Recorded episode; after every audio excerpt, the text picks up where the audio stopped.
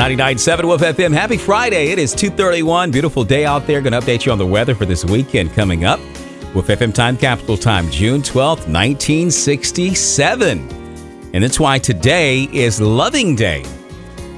A uh, lovely couple, Mildred and Richard Loving, a uh, fell in love at first sight, got married in the 50s, had three kids, and they said all they wanted to do was just raise their kids together.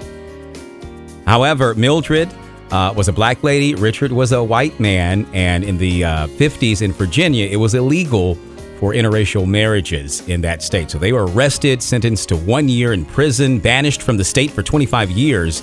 And this brought the uh, Supreme Court into the case, and they ruled on this very date, June 12, 1967. The uh, banning of interracial marriage was ruled unconstitutional.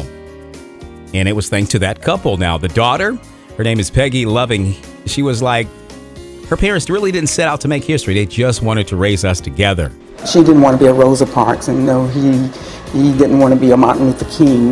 I think the world needs to know that it was because of my parents that they can marry any race they want. And that's why today, June 12th, is known as Loving Day.